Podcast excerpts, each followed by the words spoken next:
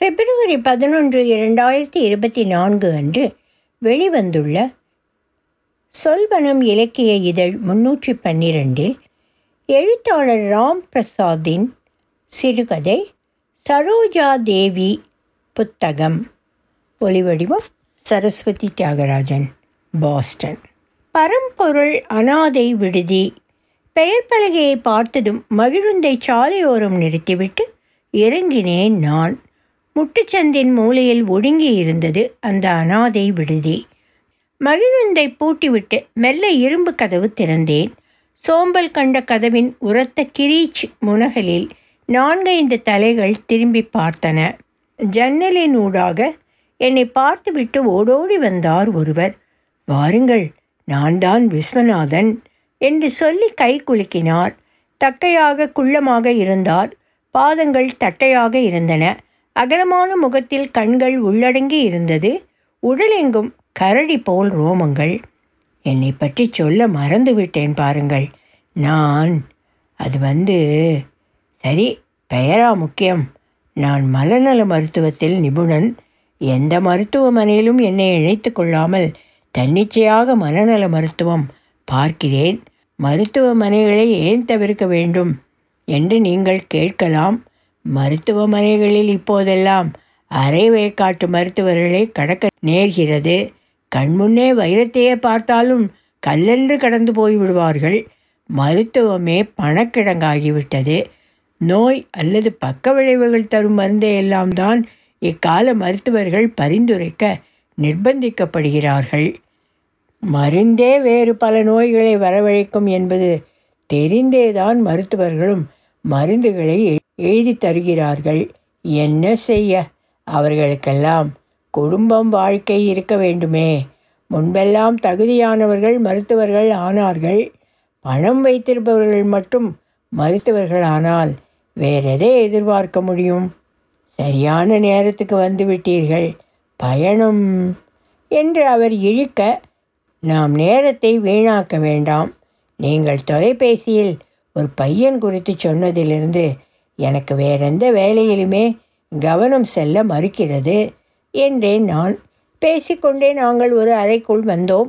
அங்கே படுக்கையில் ஒரு பதின்ம வயது பையன் உறங்கிக் கொண்டிருந்தான். அது ஒரு எளிமையான அறை.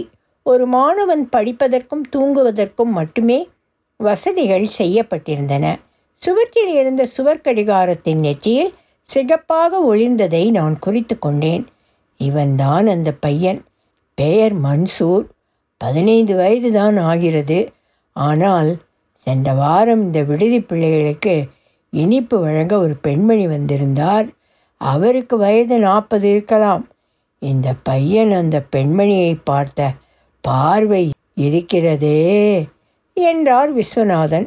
நான் பையனை ஏறிட்டேன். வயதுக்கேற்ற உயரத்தில் இருந்தான். கேசம் கலைந்திருந்தது. ஆனால் வழுக்கை தலைக்காரர்களை பொறாமை கொள்ளச் செய்யும் அடர்த்தியான கேசம். பார்த்ததற்கே என்னை அழைத்து விட்டீர்களா? என்றேன் நான் சற்று சலிப்புடன். பார்த்ததற்கே யாரேனும் அழைப்பார்களா? இனிப்பு வழங்க வந்த பெண் சென்ற சில நிமிடங்களில் தான் அணிந்திருந்த கால் சட்டையை துவைக்க கொண்டு வந்தான். நாங்கள் அவனுக்கு தெரியாமல் சோதித்ததில் ஸ்கலிதம் ஏற்பட்டிருந்தது. அதை வைத்துத்தான் என்றார் விஸ்வநாதன். அவர் எதற்காக என்னை அழைத்தார் என்பதை புரிந்து கொள்ள அது போதுமானதாக இருந்தது. உங்கள் கணிப்பு என்ன? என்றேன் நான். சில பையன்களுக்கு வயது முதிர்ந்த பெண்கள் மீது ஈர்ப்பு வரும் காம உணர்வு வலுக்கும். அப்படியாக இருக்கலாம் இல்லையா? நான் எல்லாம் பதின்ம வயதில் மத்திம வயது பெண் ஒருத்தி மீது ஈர்ப்பு கொண்டு அலைந்திருக்கிறேன். உறவில் அவள் எனக்கு சரி விடுங்கள். அந்த கதை இப்போது எதற்கு? என்றார் அவர். நான் எனது மௌனத்தை சற்று நீட்டித்தேன். நன்றாக படிக்கிற பையன்தான். தொண்ணூறு விழுக்காடு மதிப்பெண் வாங்குகிறவன். எங்கே பாதை மாறி சென்று விடுவானோ என்று என்று சொல்லி இழுத்தவர் அதோடு நிறுத்தி கொண்டார். அப்போது ஒரு தட்டில் தேநீர் கோப்பையுடன் ஒரு செவிலி பெண் வந்தாள். பார்க்க சின்னத்திரை நடிகை போல் இருந்தாள். வயது நாற்பது இருக்கலாம். அவள் காதில் சென்று கிசுகிசுத்தேன். அவள் என்னை கல்மிஷமாய் பார்த்துவிட்டு ஆமோதிப்பாய் தலையசைத்தாள். பிறகு நானும் விஸ்வநாதனும் விஸ்வநாதனின் அறைக்கு வந்தோம். அந்த அறையின் சுவர் கடிகாரத்தில் உள்ளது. சலனப்பட கருவி என்பது அந்த பையனுக்கு தெரியுமா? என்றேன் வரும் வழியில். இல்லை எல்லோரையும் கண்காணிக்க இந்த ஏற்பாடு என்றார் விஸ்வநாதன். நான் கண்களை லேசாகச் சுருக்க அறையில் மட்டும்தான் சலனப்பட கருவி இருக்கும் குளியல் அறை கழிப்பிடம் போன்ற இடங்களிலெல்லாம் வைப்பது இல்லை. என்றார் ஏதோ வலிந்து தன்னிலை விளக்கம் தர எண்ணியவராய். நான் கண்ணசைக்க என் குறிப்புணர்ந்தவராய் விஸ்வநாதன் தனது மடிக்கணினியை பயன்படுத்தி அந்த அறையில் என்ன நடக்கிறது என்பதை எனக்கு காட்டினார். நான் பணி நான் பணித்தபடியே அந்த பெண் தன் ஆடைகளை அந்த சிறுவனின் பார்வைக்கு மட்டும் சற்று தளர்த்திவிட்டு அந்த அறைக்குள்ளாகவே கூட்டுவது பெருக்குவது பொருட்களை ஒழுங்கு செய்வது என்றிருந்தாள். அந்த பையனோ சத்தம் கேட்டு எழுந்தவன் தொடர்ந்து உறக்கம் வராமல் அவன் போக்கில் தன் பாடப்புத்தகங்களை எடுத்து படிக்கலானான். அந்த நாளின் எஞ்சிய நேரத்தில் ஒரு முறை கூட அவன் அந்த செவிலி பெண்ணை பார்த்ததாக காட்சிகள் இல்லை. அப்போது ஒரு சிறுவன் கையில் ஒரு பந்துடன் எங்கள் அறைக்குள் வர பேராண்டி தாத்தா வேலையாக இருக்கிறேன் பிறகு விளையாடலாம் என்று விஸ்வநாதன் சொல்ல அந்த சிறுவன் என்னை ஒருமுறை பார்த்துவிட்டு பந்துடன் வெளியே ஓடினான். அந்த சிறுவனின் பாதங்களும் தட்டையாக இருந்தன. உடலெங்கும் ரோமம் இருப்பதை நான் வித்தியாசமாய் பார்க்க என்னைப் போலவே இருக்கிறான் அல்லவா? என்றார் விஸ்வநாதன். குரலில் ஒரு பெருமிதம் உள்ளடங்கிய கண்களில் ஒரு மலர்ச்சி. மாமா உங்கள் பேரனை நீங்கள் தான் மெச்சிக்கொள்ள வேண்டும். சதா விடுதியே கதி என்று கிடக்கிறான். பெற்ற மகனை பொறியியல் வல்லுநராக்குவேனா? அனாதை விடுதி காப்பாளனாக்குவேனா? என்று சலித்தவாறு பின்னாலேயே ஒரு பெண் வந்தாள். அவன் அவனது தாத்தாவை போல். அதனால் அவனும் பொறியியல் வல்லுநராகி பணிவு ஓய்வு பெற்ற பிறகுதான் விடுதிக்கு வருவான். தாத்தாவின் விடுதியை தலைமுறைகளுக்கு விஸ்தரிப்பான். என்று விஸ்வநாதன் கொஞ்சம் சிரித்து கொண்டே தலையாட்டியபடி அந்த பேரன் அறையை விட்டு வெளியேற மீண்டும் எங்கே ஓடுகிறாயடா? என்று கூவியபடி பின்னாலேயே அவனது தாயும் வெளியேறினாள். பிறகு எங்கள் பேச்சுக்கு திரும்பியவராய் ஃப்ராய்டின் புத்தகங்களை சிறுவயதில் வாசித்திருக்கிறேன். இவனோ அனாதை சிறுவன். வயது முதிர்ந்த பெண்ணில் தன் அன்னையை காண்கிறானோ என்னவோ? ஃப்ராய்டு என்ன சொல்லியிருக்கிறார் என்றால் ஆண் பிள்ளைகள் தன் தாயிடமும் பெண் குழந்தைகள் தன் தந்தையிடமும் என்று சொல்லிவிட்டு சற்று இடைவேளை விட்டு ஒருவேளை அப்படி ஏதேனும் இருக்கலாமா? என்றார் விஸ்வநாதன். பின்னர் அசடு வழிந்தபடி இதையெல்லாம் ஒரு பிரச்சனை என்று நான் உங்களை அழைத்திருக்கவே கூடாதோ என்று கூட இப்போது தோன்றி வெட்கமாக இருக்கிறது. தொலைக்காட்சிகளில் பின்னிரவுகளில் வரும் பலான மரு மருத்துவருடனான கேள்வி பதில் நிகழ்ச்சி போல என்று அசடு வழிந்தார் அவர் தொடர்ந்து. இனிப்பு தர வந்த பெண்மணி யார்? என்றேன். அவரா? அவர் ஒரு தொழிலதிபரின் மனைவி. வாசனை திரவியம்தான் தொழில். தொழிலதிபர் இறந்து போனதைத் தொடர்ந்து இவர்தான் தொழில்களை ஏற்று நடத்துகிறார். திறமையானவர்தான். சமூகத்தில் பெரிய அந்தஸ்தில் இருப்பவர். பெயர் மல்லிகா. என்றார். பார்க்க போனால் இது ஒரு எளிமையான வழக்காக இருக்கலாம். பதின்ம வயதில் வயது முதிர்ந்தவர்களுடன் காம உணர்வு கொள்வது அப்படி ஒன்றும் புதிதல்லவே. இதில் யோசிக்கவோ பீராயவோ என்ன இருக்கிறது என்று எவரையும் நினைக்கச் செய்யலாம். ஆனால் எனக்கு அப்படி தோன்றவில்லை. எங்கோ உதைப்பது போல் உணர்ந்தேன். நான் சில விடயங்களை சரிபார்க்க வேண்டும்.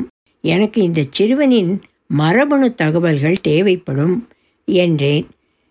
எமரால்டு நவீன மருத்துவமனை என்ற மருத்துவமனையின் முகவரி அட்டையை நீட்டி விடுதியில் உள்ள எல்லாருடைய மருத்துவ தகவல்களும் இந்த மருத்துவமனையில் கையாளப்படுகின்றன என்றார் விஸ்வநாதன். மீண்டும் உங்களை தொடர்பு கொள்கிறேன் என்று சொல்லி விடை பெற்றுவிட்டு விடுதியை விட்டு வெளியேறினேன். அந்த பெண்மணி குறித்து தகவல் சேகரித்தேன். அந்த பெண்மணியின் கணவர் பெயர் தஸ்தூர். நகரத்தின் மிகப்பெரிய பிரசித்தி பெற்ற வாசனை திரவியம் ஒன்றின் உற்பத்தியாளர் விற்பனையாளர் மற்றும் விநியோகஸ்தர். சுருங்கச் சொன்னால் செல்வந்தர். இருபது வருட மன வாழ்வில் ஒரே ஒரு பெண் குழந்தை. சுமார் ஒரு வருடத்துக்கு முன்தான் இறந்திருந்தார். நான் அவரது மனைவியான மல்லிகா என்ற அந்த பெண்மணியை அவரது இல்லத்தில் அவரது பதின்ம வயது மகளுடன் சந்தித்தபோது அந்த வழக்கை தொடர்ந்து செல்ல அடுத்தடுத்த அழிகள் எனக்கு கிடைத்தன. ஐந்தரை அடி உயரத்தில் கோதுமை நிறத்தில் பொலிவான முகத்தில் கண்ணக்குழியுடன் அழகாகவே இருந்தார் அவர். அவரது உடல் வாகில் இன்னதென்று குறிப்பிட்டு சொல்ல இயலாத ஏதோ ஒரு நேர்த்தி ஈர்த்தது. செங்குத்தாக நிறுத்தி வைக்கப்பட்ட ஆஜானுபாகுவான உடற்கூட்டின் மேல் கண்கள் செவிகள் இதழ்கள் கன்னம் கழுத்து தோள்கள் மார்புகள் இடை என்று அடுக்கி வைத்ததைப் போலொரு உடல். அந்த நேர்த்தி அவர் குறித்து யாரையும் மீண்டும் மீண்டும் நினைவூட்டுவதாக எவருக்கும் அமைவதாக இருந்ததை நான் குறித்து கொண்டேன். அவரது மகளும் கிட்டத்தட்ட அவரையே உரித்து வைத்தது போல் இருந்தாள். அந்த மாபெரும் மாளிகை போன்ற வீட்டுக்குள் மல்லிகாவின் வயதில் இன்னும் ஒரு ஆணையும் நான் பார்க்க நேர்ந்தது. மல்லிகாவுடன் அவன் இருந்த நெருக்கத்தை வைத்து மல்லிகா புதிதாக தனக்கொரு துணையை தேடிக்கொண்டு விட்டாள். என்பதை என்னால் ஊகிக்க முடிந்தது. நீங்கள் அடிக்கடி அந்த விடுதிக்கு சென்று இனிப்பு வழங்குவீர்களா? என்றேன் அவரிடம். இல்லை அதுதான் முதல் முறை என்றார் அவர். உங்களுக்கு ஏன் அந்த விடுதிக்கு சென்று இனிப்பு வழங்க வேண்டும் என்று தோன்றியது? என்றேன். எனக்கு குழந்தைகள் என்றால் மிகவும் பிரியம். பெண் குழந்தைகள் எத்தனை பிடித்தமோ அத்தனைக்கு ஆண் குழந்தைகளும் பிடித்தம். என் கணவர் மூலமாக ஒரு ஆண் பிள்ளைக்கு தாயாக நினைத்திருந்தேன். அவரின் திடீர் மறைவு எனக்குள் சோகத்தை ஆழ்த்தியது. என் கணவர் உடல்வலு மிக்கவர். ஆணழகன் போட்டிகளெல்லாம் பங்கு பெற்று பரிசுகள் பெற்றிருக்கிறார். உயிருடன் இருந்த போதில் அவர் தன் உயிர்ச்சத்தை பல்வேறு உயிர்ச்சத்து சேகரிப்பு மையங்களுக்கு தானமாக அளித்திருக்கிறார். அவரது உயிர்ச்சத்தின் மூலம் நான் அறியாமல் அவர் பல பிள்ளைகளுக்கு தந்தையாக இருக்கலாம் தானே. துரதிருஷ்டவசமாக அந்த பிள்ளைகள் யாருன்னு எனக்கு தெரியவில்லை. உயிர்ச்சத்து சேகரிப்பு மையம் அதை தெரிவிக்க மறுக்கிறது. இது போன்ற விடுதிகளில் இனிப்பு வழங்குவதன் மூலம் என் கணவரின் பிள்ளைகளுக்கு உணவளித்து விட்ட திருப்தியை பெறவே விடுதிக்கு சென்று இனிப்பு வழங்க திட்டமிட்டேன். அந்த அனாதை விடுதிதான் வீட்டிற்கு அருகாமையில் உள்ளது. அதனால் இனி தொடர்ந்து அந்த விடுதிக்கே நாள் கிழமைக்கு இனிப்பு வழங்கலாம் என்று திட்டமிட்டிருக்கிறேன். என்றாள் மல்லிகா. நான் அவளிடம் வந்தனம் சொல்லி விடை பெற்றுக்கொண்டே நேராக அந்த உயிர்ச்சத்து சேகரிப்பு மையத்தை அடைந்து மல்லிகாவின் கணவர் தஸ்தூரின் மரபணு தகவல்களை சேகரித்தேன். மருத்துவர் என்ற முறையில் அந்த தகவலை கேட்டு பெற எனக்கு உரிமை இருந்தது. பிறகு எமரால்டு நவீன மருத்துவமனையை அணுகி அந்த சிறுவனின் மரபணு தகவல்களுடன் தஸ்தூரின் மரபணு தகவல்களை சரிபார்க்க பணித்தேன். ஒப்பீட்டு முடிவுகள் கிடைக்க இரண்டு நாள் ஆகும் என்று எனக்கு தெரிவிக்கப்பட்டது. என் மனதில் தோன்றியதை சரிபார்க்கவும் இந்த இரண்டு நாளை கடத்தவும் ஒரு மார்க்கம் தோன்றியது.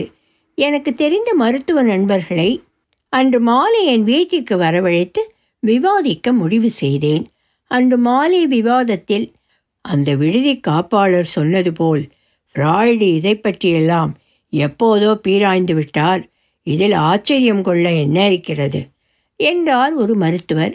இதுவெல்லாம் நம்மில் எல்லோருக்கும் நடப்பதுதான். எல்லோருமே அந்த இடத்தை கடந்துதானே வந்திருக்க வேண்டும். இதெல்லாம் விடலை பருவத்துக்கே சொந்தமானவைகள். நம்மில் வகுப்பு ஆசிரியையை பால்ய வயதில் விரும்பிடாதவர்கள் இருப்பார்களா? உறவில் வயது மூத்த பெண்மேல் காமுறாதவர்கள் இருப்பார்களா? இதையெல்லாம் பேராய்வதே வீண் என்று சரித்தார் இன்னொருவர். அதை பீராய்வதும் அந்த காலத்து சரோஜாதேவி புத்தகத்தை வரிவிடாமல் தனி அறையில் வாசிப்பதும் ஒன்றுதான். என்று சொல்லி சிரித்தார் வேறொருவர். நான் எனக்கு தோன்றியதை அவர்களிடம் பகிரவில்லை. காரணம் நடப்பது அதுதானா என்பதை நானே ஊர்ஜிதம் செய்ய வேண்டி இருந்தது. அதற்கு அந்த ஒப்பீட்டு முடிவுகள் தேவைப்பட்டன. ஒப்பீட்டு முடிவுகள் கிடைக்கும் வரை பொறுத்திருப்பது என்று முடிவு செய்தேன். அந்த நாளும் வந்தது. ஆம் நான் நினைத்தது சரியாக இருந்தது. அன்றே நான் அனாதை விடுதிக்கு சென்றேன். விஸ்வநாதனை சந்தித்தேன். நான் கண்டு கொண்டதை பகிர்ந்து கொண்டேன். என்ன சொல்கிறீர்கள் நீங்கள்? என்று அதிர்ந்தார் அவர். சட்டென அவர் முகத்தில் அத்தனை பீதி. தன் எதிரில் மேஜை மேல் இருந்த கோப்பை நீரை ஒரே மடக்கில் காலி செய்தார். அவர் பதட்டம் தணிந்து நிதானிக்கும் வரை பொறுத்திருந்தேன். நீங்கள் சொல்வது உண்மைதானா? என்றார் நம்ப மாட்டாமல் நடந்திருப்பதையெல்லாம் தொகுத்து எந்த உண்மைக்கு பொருத்தமாக இருக்கிறது என்று பார்த்தால் அது இந்த ஒரு குறிப்பிட்ட உண்மையாகத்தான் இருக்கிறது என்றேன் நான். இதென்ன? கூடு விட்டு கூடு பாய்தலா ஆள் மாறாட்டமா? திடீரென்று ஐம்பது வயதில் மரணித்து மண்ணோடு மண்ணாகிவிட்ட தஸ்தூதான் பதினைந்து வயது மன்சூர் என்றால் எப்படி நம்புவது? என்றார் அதிர்ச்சி விலகாமல். ஒருவரை மற்றொருவரிடமிருந்து வேறுபடுத்த இருக்கும் பிரம்மாஸ்திரம் என்ன? என்றேன். மரபணுக்கள்தான் என்றார் அவர். எனக்கும் உங்களுக்கும் ஒரே மரபணுதான் எனில் நான் தான் நீங்கள் நீங்கள்தான் நான் இல்லையா? ஆமாம் ஆனால் அதெப்படி சாத்தியம்? உங்கள் பேரனை உங்களுக்கு பிடிக்குமா? பிடிக்காமலா? என் போலவே அதிகம் இருப்பது அவன்தான். என் சருமம் கால்கள் சருமத்தில் ரோமத்தின் அடர்த்தி என என் பல அம்சங்களில் அவன் என்னைப் போலவே தான் இருக்கிறான். ஒரு கால் இந்த ஒற்றுமைகளோடு உங்கள் கண்கள் செவிகள் உடல் உடல் இயக்கம் மூளை இயக்கம் என எல்லா அம்சங்களிலும் அவன் உங்களை ஒத்திருந்தால்? விஸ்வநாதன் சற்று யோசித்துவிட்டு நிச்சயம் அவன்தான் நான் நான் தான் அவன் என்று கணிக்கிறேன் என்றார் விஸ்வநாதன். காட்டில் ஒரு பெண்மான் தன் குட்டியை ஈண்டுகிறது குட்டிமான் தந்தை மானுடன் உணவு தேடிச் செல்கையில் ஒரு புலியால் கொல்லப்பட்டு இறக்கிறது. இதனால் அனாதையாகும் குட்டிமானுக்கு அரவம் கேட்டால் சட்டென அமைதி காத்து செவிகளை கூர்மையாக்கி ஓடத் தயாராக வேண்டும் என்ற பாடத்தை புகட்டுவது யார்? என்றேன் நான். யார்? என்றார் விஸ்வநாதன் மிரட்சியுடன். மானின் மரபணு நினைவாற்றல்தான் அல்லவா? இப்படி யோசித்து பாருங்கள். அந்த குட்டிமான் வளர்ந்து பெரிதாகிறது. காட்டில் அலைந்து திரிகையில் பெண்மானான தன் தாய்மானை காண்கிறது. அதனுடன் கூடுகிறது தன் பங்குக்கு குட்டியை ஈணுகிறது என்று சொல்லி நிறுத்தினேன் நான். ஆம் விலங்குகளுக்குள் அது சகஜம்தானே. குடும்பம் உறவுகள் எல்லாம் நாம உருவாக்கி கொண்டவைகள் தானே. இங்குதான் ஃப்ராய்டு எனக்கு நினைவுக்கு வருகிறார். என்றார் விஸ்வநாதன். இப்படி யோசித்து பாருங்கள். தந்தை மான் தன் குட்டியின் மூலம் மீண்டும் உயிர்த்தெழுந்து தன் இணையை மீண்டும் சேர்ந்து இனப்பெருக்கம் செய்ததாகத்தானே அர்த்தமாகிறது. என்றேன் நான். விஸ்வநாதனின் கண்கள் இளமும் வலமுமாக வேக வேகமாக அலைப்பாய்ந்தன அதாவது குட்டிமான் தன் தாயை புணரவில்லை.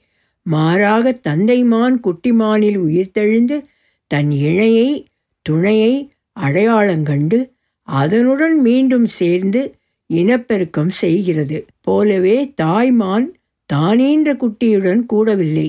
மாறாக உயிர்ச்சத்து வாசத்தில் தன் இணையை அடையாளங்கண்டு தன்னுடன் சேர அனுமதிக்கிறது. அப்படித்தானே?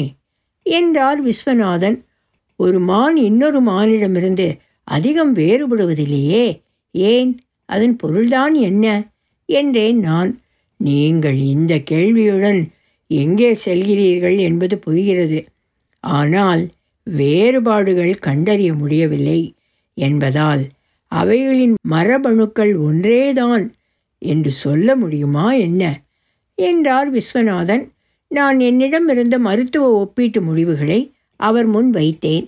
அவர் குழப்பமாக பார்க்க கொஞ்சமாய் முகத்தை எக்கி அவரது செவிகளில் அந்த வார்த்தைகளை சொன்னேன். ஆ சரியாக கேட்கவில்லை. சற்று சத்தமாகத்தான் சொல்லுங்களேன் என்றார் விஸ்வநாதன். அட சத்தமாக சொல்லிவிட்டால் காப்பி எடுத்து படம் எடுத்து விடுவார்கள். எனக்கான வாய்ப்பை நானே களவு கொடுத்தது போல் ஆகிவிடும் என்ற நான் மீண்டும் அவரது செவியில் அந்த வார்த்தைகளை சொன்னேன். அப்படி ஒன்று இருக்கிறதோ? என்றார் விஸ்வநாதன் ஆச்சரியத்துடன். தஸ்தூரின் உயிர் சத்தை தானம் பெற்ற யாரோ மன்சூரை பெற்றெடுத்திருக்கிறார்கள். அவர்களின் காலத்திற்கு பிறகு மன்சூர் அனாதையாகிவிட்டிருக்கிறான். மன்சூர் தன் மரபணுவின் சில பகுதிகளை தன் தந்தையிடமிருந்தே பெற்றிருக்கிறான். என்றேன். மன்சூருக்கு ஏன்? மல்லிகா மீது மட்டும் காம உணர்வு எழ வேண்டும். மல்லிகா வயதுடைய அவயங்கள் கொண்ட மனப்பான பெண்கள் இந்த விடுதியிலேயே இருக்கிறார்களே. அவர்களிடமெல்லாம் அவன் காமுறவில்லையே. அது ஏன்? பார்க்க போனால் இதே வாதத்தை பெண்கள் மீது காமரும் ஆண்கள் எல்லோர் மீதும் அதேபோல் ஆண்கள் மீது காமரும் பெண்கள் எல்லோர் மீதும் வைக்கலாம் இல்லையா? ஒரு பெண் மீது காம உணர்வு கொள்பவனுக்கு பிடிக்காத அவனால் காம உணர்வு கொள்ள முடியாத பெண்களும் இருப்பது எதை காட்டுகிறது? ஆண்களின் காம உணர்வு அதிகம். படிந்திடாத பெண்கள் எப்படி அவ்விதம் உருவாகிறார்கள்? எவையவைகளை இழந்து அவ்விதம் உருவாகிறார்கள்? அது நமக்கு சொல்ல வருவது என்ன? எல்லாவற்றையும் தொகுத்து பார்க்கையில் இந்த உண்மைக்குத்தான் நடந்திருப்பவைகள் பொருந்துகின்றன. மல்லிகா என்ற பெண்ணின் அழகு அவயவங்கள் வனப்பு அது தரும் கிளர்ச்சி போதை என எல்லாமும் தஸ்தூரின் மரபணுவில் பதிந்திருக்க வேண்டும். மன்சூர் தஸ்தூரின் மரபணு கூறுகளை அப்படியே பெற்றிருப்பதால் மல்லிகாவின் அண்மையில் அவனுக்குள் தஸ்தூரின் விருப்பங்கள் ஆசைகள் கிளர்ச்சி என எல்லாமும் தஸ்தூரை உயிர்த்தெழ வைத்திருக்க வேண்டும் என்றேன் நான் தொடர்ந்து அப்படியானால் பதின் பருவ காதல்கள் எல்லாம் என்றார் விஸ்வநாதன் அதிர்ச்சியுடன். அப்படி எதுவும் இல்லை. ஈர்ப்புகள் அவற்றை உருவாக்கும் காரணிகள். அக்காரணிகளின் மரபணு கூறுகள் அக்கூறுகள் வழியான தலைமுறைகளின் தொடர்ச்சி அவ்வளவுதான் என்றேன் நான் விஸ்வநாதன் சிந்தனையில் ஆழ்ந்திருந்தார். மரபணு கூறுகள் ரீதியில் இன்னின்ன அம்சங்களில் நீங்கள்தான் உங்கள் பேரன். உங்கள் பேரன்தான் நீங்கள். என்றுதானே அர்த்தமாகிறது? நாளையே நீங்கள் இல்லை என்றாலும் உங்கள் பேரனின் இந்த அம்சங்களில் உணரப்பட இருப்பது நீங்கள்தானே? என்றேன் நான். நீ உன் தாத்தா போலவே இருக்கிறாய் என்றும். உன் அப்பாவே மீண்டும் பிறந்தது போல் இருக்கிறாய் என்றும் யாரோ யாரையோ சொல்ல நாம் எத்தனை முறை கேட்டிருக்கிறோம். அதன் பொருள் என்ன? அந்த சில குணாதிசயங்களின் வழி தோற்ற ஒற்றுமைகள் வழி மரபணு கூறுகள் வழி தலைமுறைகளுக்கிடையே ஒரு சிறிய அளவிலேனும் அல்லது பகுதி அளவிலேனும் எட்டி பார்த்தல் உயிர்த்தெழுதல் நிகழ்கிறது என்பதுதான். இல்லையா? என்றேன் நான் தொடர்ந்து நீங்கள் சொல்வது சரிதான். ஆனால் என்று இழுத்தார் விஸ்வநாதன். நாம் எல்லோருமே இப்படித்தான் விஸ்வநாதன். நம் மரபணு கூறுகளின் வழி நாம் நம் தாத்தனாகவும் பாட்டனாகவும் முப்பாட்டனாகவும் பூட்டனாகவும் சேயோனாகவும் பரனாகவும் ஒரே நேரத்தில் இருக்கிறோம். நாம் என்பது நாம் மட்டுமே அல்ல நம் மரபணு வாயிலாக மனித இனம் தோன்றிய காலம் தொட்டான தலைமுறைகள் அத்தனையையும் நாம் பொதித்து பிறந்திருக்கிறோம். நம் ஒவ்வொரு அம்சங்களும் ஏதோ ஒரு தலைமுறையில் உருக்கொண்டதாகிறது ஏதோ ஒரு தலைமுறையை உணர்த்துவதாகிறது. ஈர்ப்பு என்பது மரபணு கூறுகள் ரீதியில் வேலை செய்வதாகிறது. நாம் அறிந்தோ அறியாமலோ அத்தனை முறைகளின் தொகுதி நம்மில் உயிர்த்தெழுந்து வாழ்வதாகிறது. ஆக நாம் என்பது நாமே அல்ல. நாம் காலத்தின் நீண்ட நெடுந்தொலைவின் வழி வரும் ஒரு தொடர்ச்சிதான் ஒரு தொகுப்பு தான் என்றேன் நான். விஸ்வநாதன் குழப்பமுற்றிருப்பது நன்கு தெரிந்தது. அவரது விழிகள் விரிந்திருந்தன. விரிந்த நோக்கிலேயே அலைபாய்ந்தன விஸ்வநாதன் வெகுநேரமாக எதுவும் பேசாமல் யோசித்தபடியே இருந்தார். இறுதியில் என் பால்ய வயதுகளில் சரோஜாதேவி புத்தகங்களில்தான் இது போன்ற கதைகளை படித்திருக்கிறேன். நினைத்து பார்த்தால் வியப்பாக இருக்கிறது. இத்தனை அர்த்தமுள்ள சரோஜாதேவி புத்தகங்கள் எத்தனை மலினமான பிரபல்யத்துடன் நம்மிடையே இருந்திருக்கின்றன. இத்தனை காலமும். என்றார் அவர். நான் சற்று யோசித்துவிட்டு அதில் ஆச்சரியப்பட ஒன்றுமில்லை. ஆச்சரியம் என்னவென்றால் ஒரு கால் அன்று இனிப்பு வழங்க மல்லிகா இடத்தில் மல்லிகாவின் தோற்ற ஒற்றுமையில் வேறொரு பெண் வந்திருந்தாலும் தஸ்தூரின் மரபணு கூறுகளால் மன்சூர் கிளர்ச்சியை உணர்ந்திருப்பான். இது தஸ்தூரையோ தஸ்தூரின் வழி தந்தை மகன் இடையிலான இந்த மரபணு ஒற்றுமைகளையோ சுட்டி இருக்காது என்பதுதான். என்றேன் நான். ஒலி வடிவம் சரஸ்வதி தியாகராஜன் பாஸ்டன்.